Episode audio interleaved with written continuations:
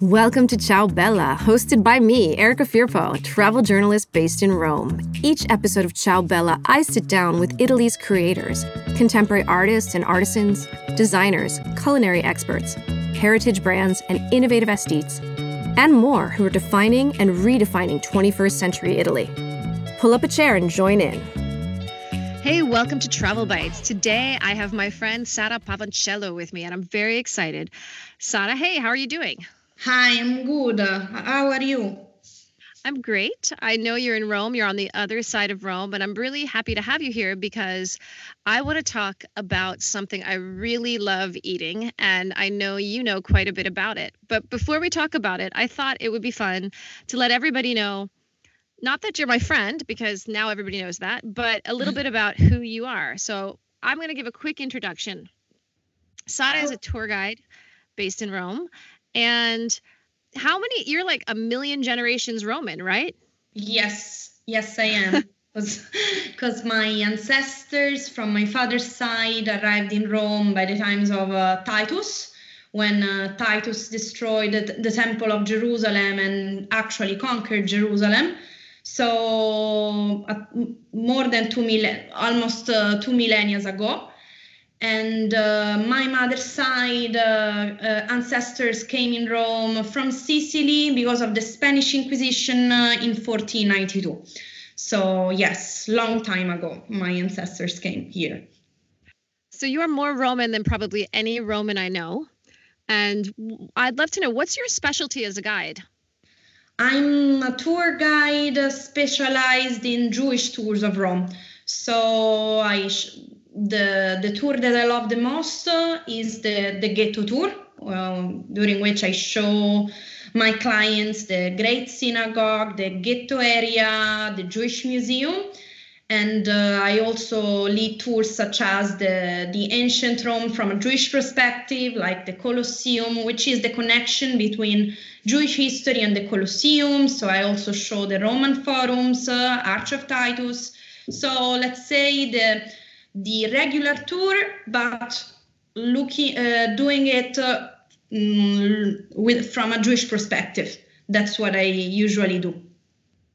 But I think a lot of people they don't realize that the ghetto, uh, the neighborhood, the ghetto, which is actually where I live, is, um, you know, it's it's an it was named for it was I think it became a ghetto in the in the late 1500s, but it's been the home to the Jewish community for almost what 1500 years let's say that there are proofs of the fact that Jewish people lived in the ghetto before the ghetto experience. The ghetto experience started, you're right, because the ghetto experience started in 1555 because Pope Paul IV Carafa, uh, in a certain way, he decided that it was awkward the Jewish people lived with uh, with the rest of people. So he started establishing ghettos all over uh, all over the Vatican, and the first one he created was the one of Rome in 1555.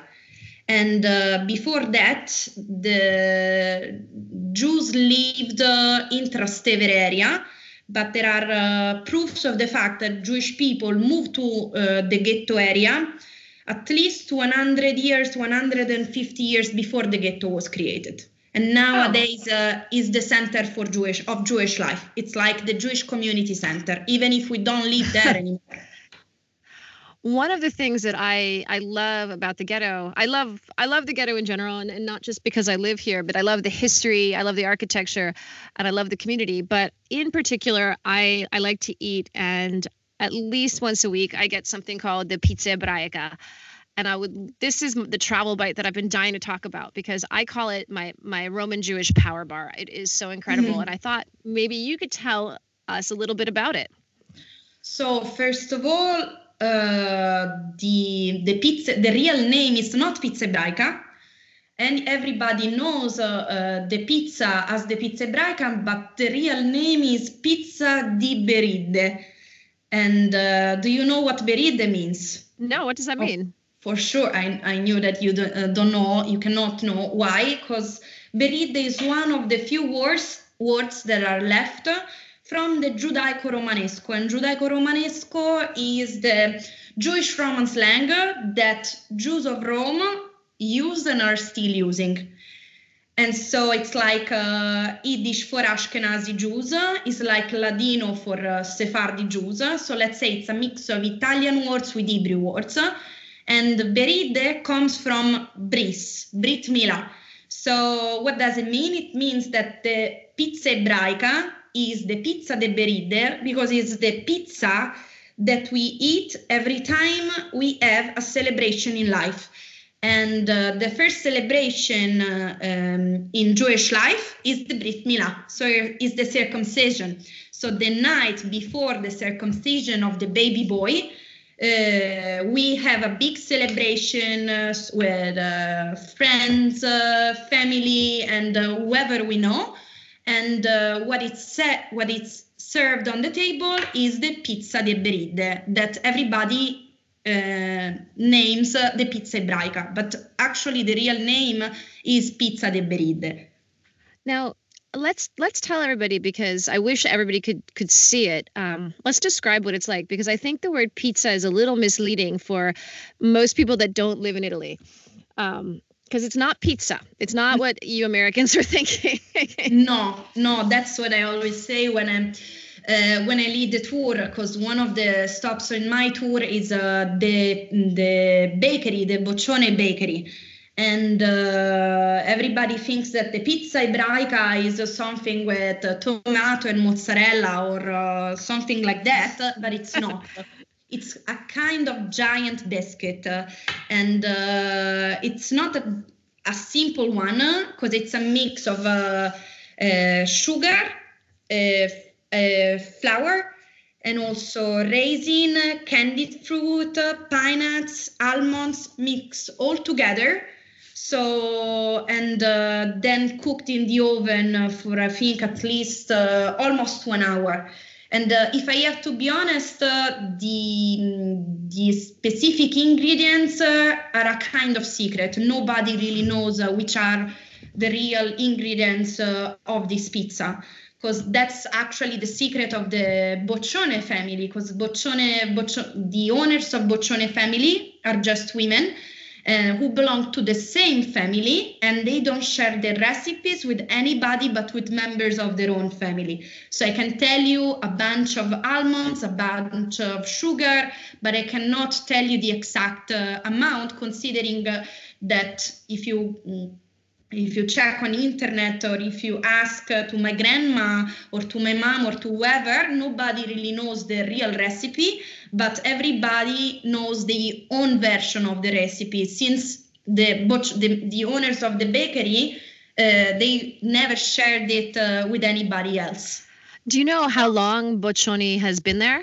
How long have they, this they told me from uh, three 300 years ago 300 oh. years ago they start their family started the business.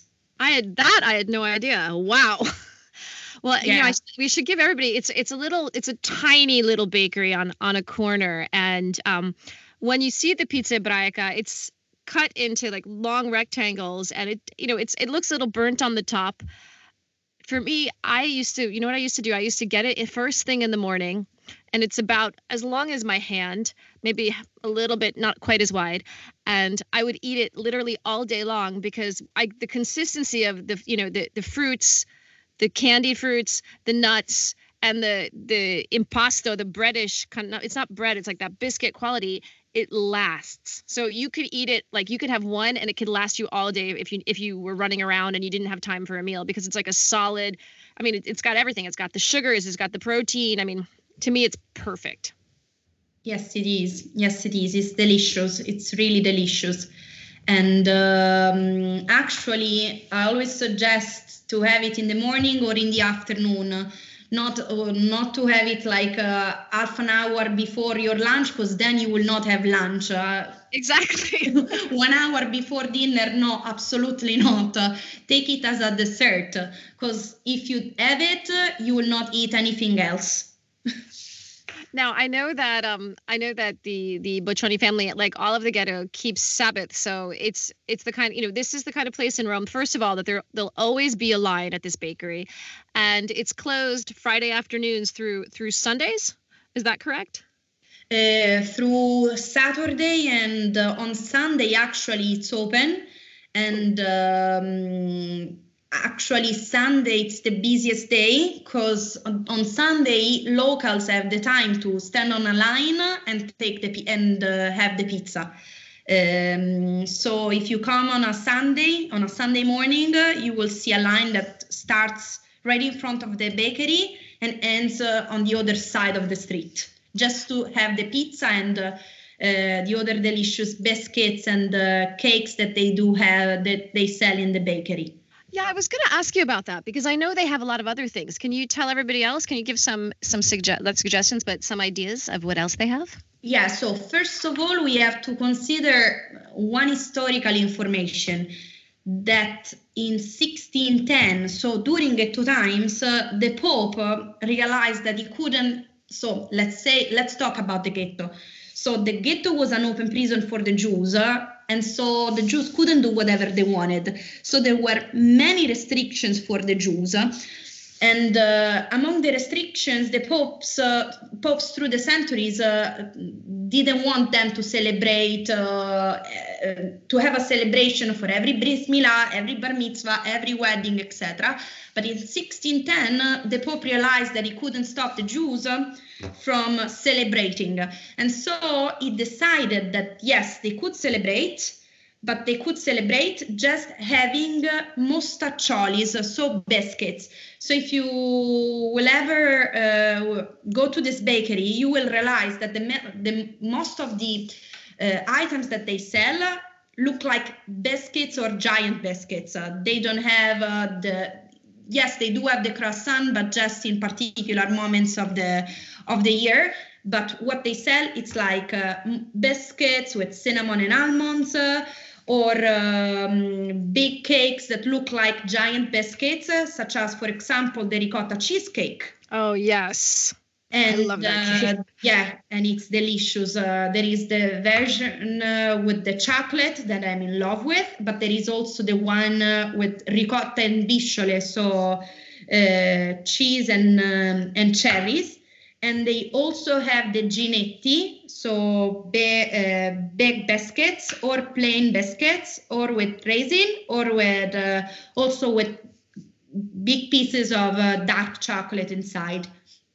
And these are uh, uh, these are a, a, few like let's say it's a tiny little, little bakery and they don't sell uh, 100 different kinds of biscuits or, or cakes. They have just five seven items uh, seven kinds of uh, uh, cakes and biscuits and that's what they sell. And um, i know that the ricotta cheesecake is the newest invention of the family. And uh, it dates back almost uh, 70 years ago 70 80 years ago. It's the newest thing. Even if also the, yeah can you imagine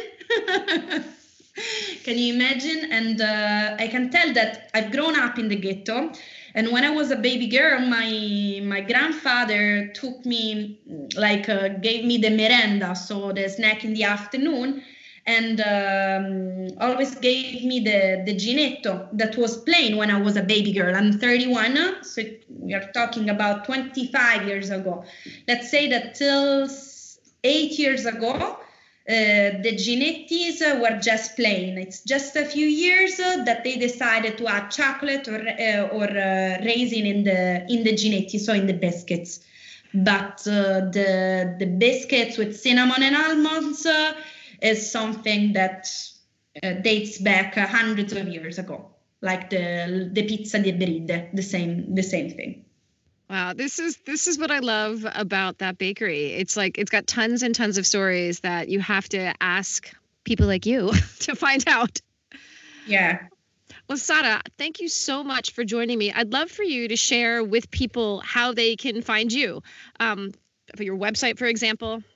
So I usually uh, I they I usually have people who reach me through Facebook, through my Facebook page uh, and uh, my Facebook account. It's Sara Pavoncello.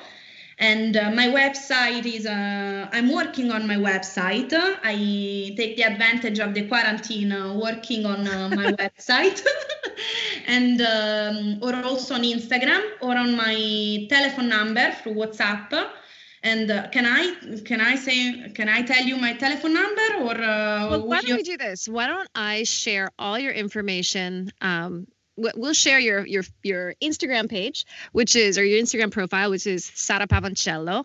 Roma, yes. Roma, that's right. And what we'll do is for all you listeners, if you go to the podcast notes to my podcast page on my website, the one specifically for this travel bite, I'm going to have all of Sara's details and and more, and details also about this delicious treat.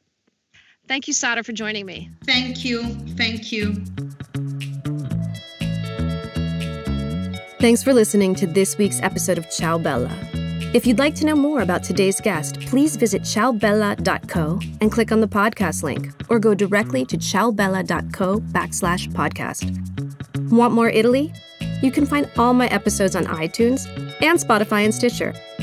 When you have time, subscribe to iTunes and rate the podcast. What are you waiting for?